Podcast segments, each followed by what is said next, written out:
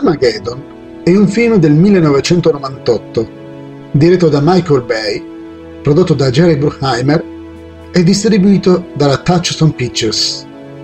Il film segue un gruppo di perforatori di carotaggio inviati dalla NASA a fermare un gigantesco asteroide in rotta di collisione con la Terra. Il cast è composto da Bruce Willis, Billy Bob Thornton, Ben Affleck, Liv Tyler, Will Patton, Steve Buscemi, William Fichtner, Owen Wilson, Michael Clark Duncan e Peter Stormare. Il film è stato un successo commerciale, incassando 553 milioni di dollari in tutto il mondo contro un budget di 140 milioni di dollari e diventando il film di maggior incasso del 1998. Tuttavia, il film ha ricevuto recensioni contrastanti da parte della critica.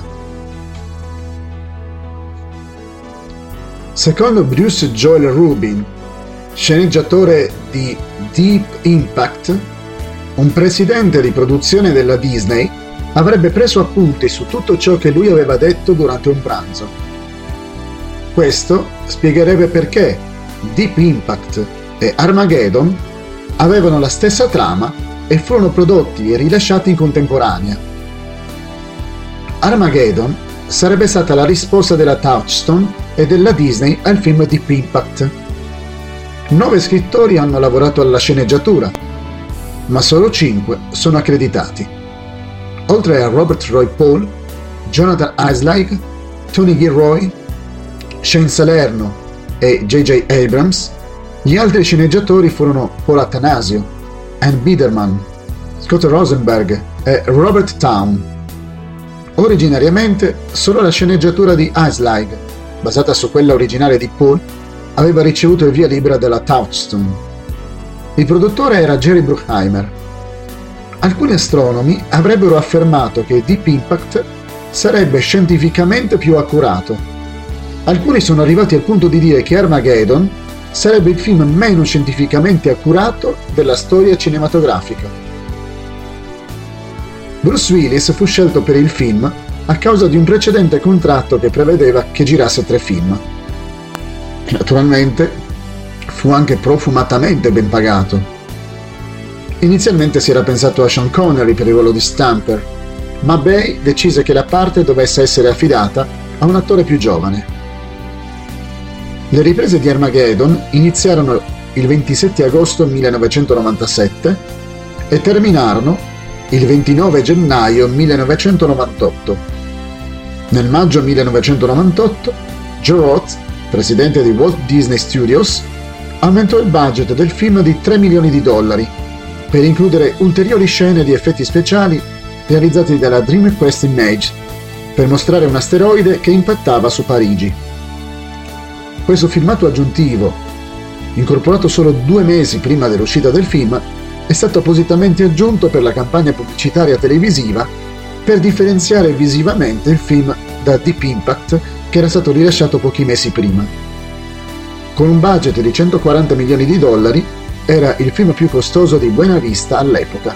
Come si è arrivati alla trama principale dei due film, Deep Impact e Armageddon? Secondo cui una cometa che, colpendo la Terra, potrebbe spazzare via la vita dal nostro pianeta.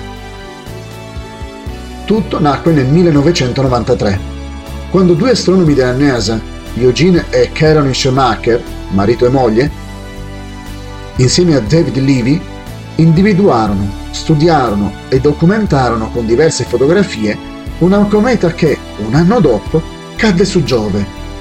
Quella cometa fu chiamata Schumacher-Levy 9 i coniugi Schumacher avevano decenni di esperienza nel campo dell'astronomia. I loro accurati studi attrassero gli studios di Hollywood. Entrambi i coniugi Schumacher furono assunti come consulenti per i due film. Questo spiega davvero perché hanno la stessa trama e perché furono girati in contemporanea, per poi uscire entrambi nel 1998, a pochi mesi di distanza l'uno dall'altro. Peccato che Gene Schumacher sia morto nel luglio 1997 e che non abbia mai potuto vedere con i suoi occhi i risultati delle sue consulenze. Armageddon uscì il 1 luglio 1998 nei territori degli Stati Uniti e del Canada. In Italia arrivò poco tempo dopo, anticipato dal singolo I Don't Want to Miss a Thing degli Aerosmith, insieme ad altri brani. Inoltre, il titolo del film fu prolungato, diventando Armageddon Giudizio finale. Ci si domanda perché, per coerenza, il nome del film non sia stato trascritto nella forma italiana più corrente, ovvero Armageddon. Comunque si scriva e si chiami, il film fu il più visto nei cinema di tutto il mondo. Al secondo posto troviamo Dr. Dolittle. Quando incassi si fermò al secondo posto, preceduto da Salvate Soldato Ryan. Le recensioni di Armageddon dell'epoca erano contrastanti. Molti restarono sorpresi nello scoprire che erano stati presentati due film ad alto budget dalla trama identica. Di solito i produttori cinematografici producono un solo film ad alto budget. Un eventuale secondo film simile è solo un clone mal riuscito. Si pensi alla lunga lista di film a basso budget dell'Asylum. Alcuni critici cinematografici hanno detto che Armageddon ha un ritmo furioso. Rotten Tomatoes ha definito il film marcio. Qualche critico ha affermato film bello da vedere, ma intelligente come l'asteroide che fugge da antagonista. Armageddon riassume perfettamente l'eredità cinematografica del produttore Jerry Bruckheimer e del regista Michael Bay. Roger Ebert, critico cinematografico e sceneggiatore americano, ha dichiarato il film è un assalto agli occhi, alle orecchie, al cervello, al buonsenso e al desiderio umano di essere intrattenuto. Per lui, Armageddon sarebbe stato il peggior film del 1998, seguito da Spice Girls il film, che in realtà era uscito nel 1997. Secondo un altro critico cinematografico, Gene Siskel, il film è molto intenso e divertente.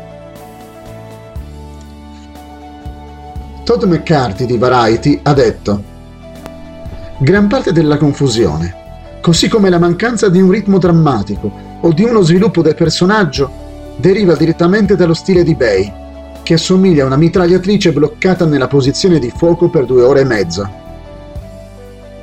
A distanza di 15 anni, nell'aprile 2013, finalmente Bay disse la sua. Dovevamo girare l'intero film in 16 settimane. È stata un'impresa enorme.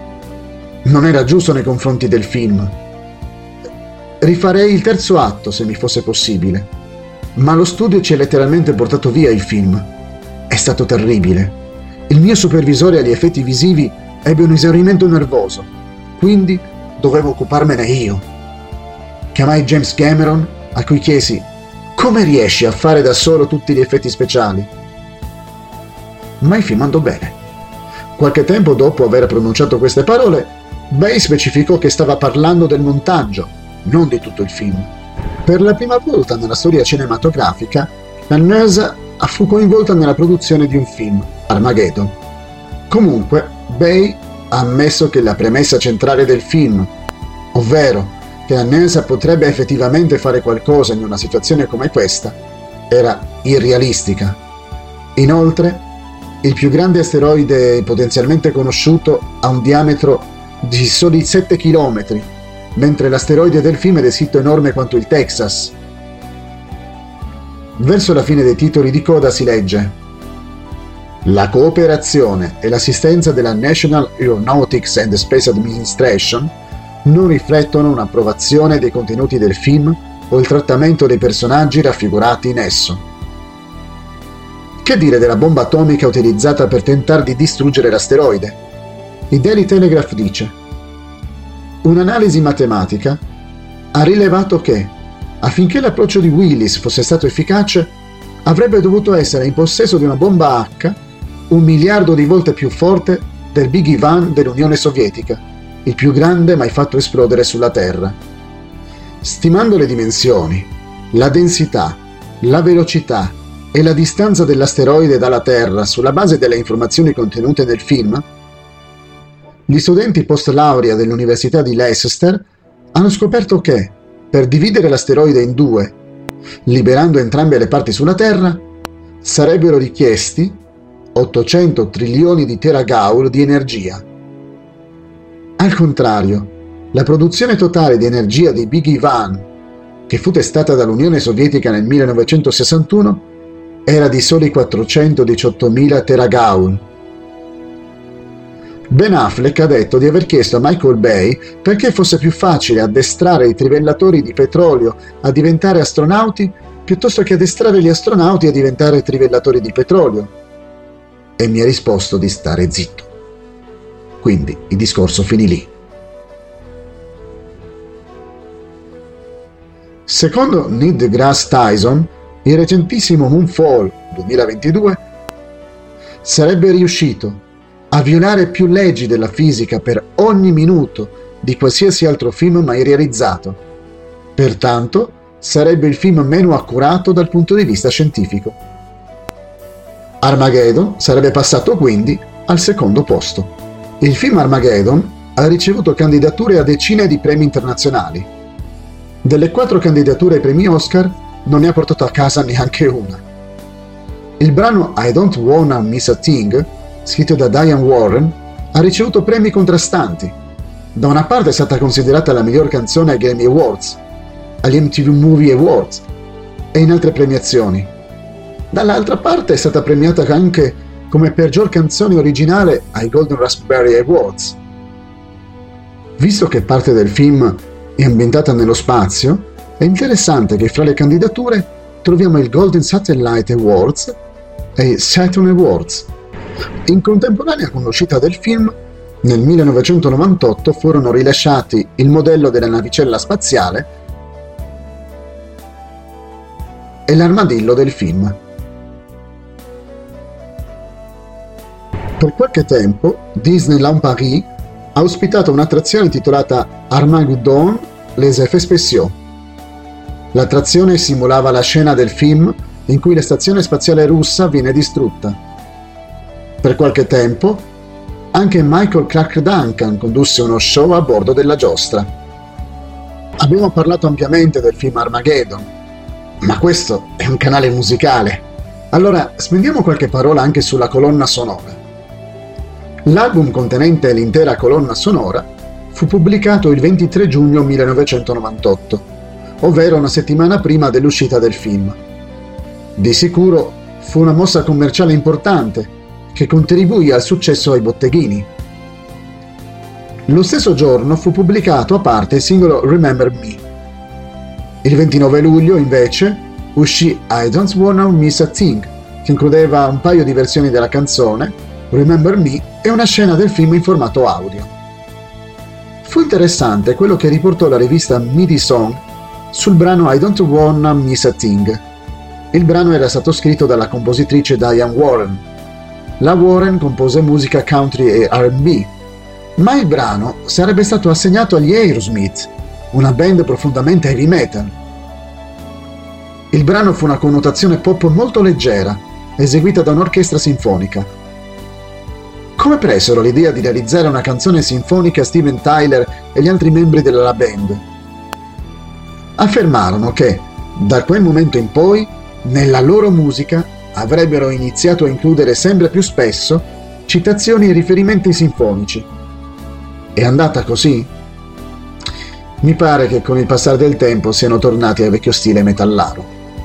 Grazie ai film Deep Impact e Armageddon è entrato nell'immaginario collettivo che Armageddon sia sinonimo di distruzione causata da un asteroide. Ma è davvero così? La parola Armageddon è di origine ebraica è stata usata per la prima volta alla fine del I secolo d.C. nel libro biblico di Rivelazione o Apocalisse. In quella pagina della Bibbia, Rivelazione 16 da 13 a 16, si legge che Armageddon è la guerra del gran giorno dell'Iddio Onnipotente. Pertanto, è un altro modo di definire il giudizio finale che Dio porterà sulla terra. Chi ha aggiunto questa espressione al titolo italiano del film ci ha azzeccato, almeno in parte.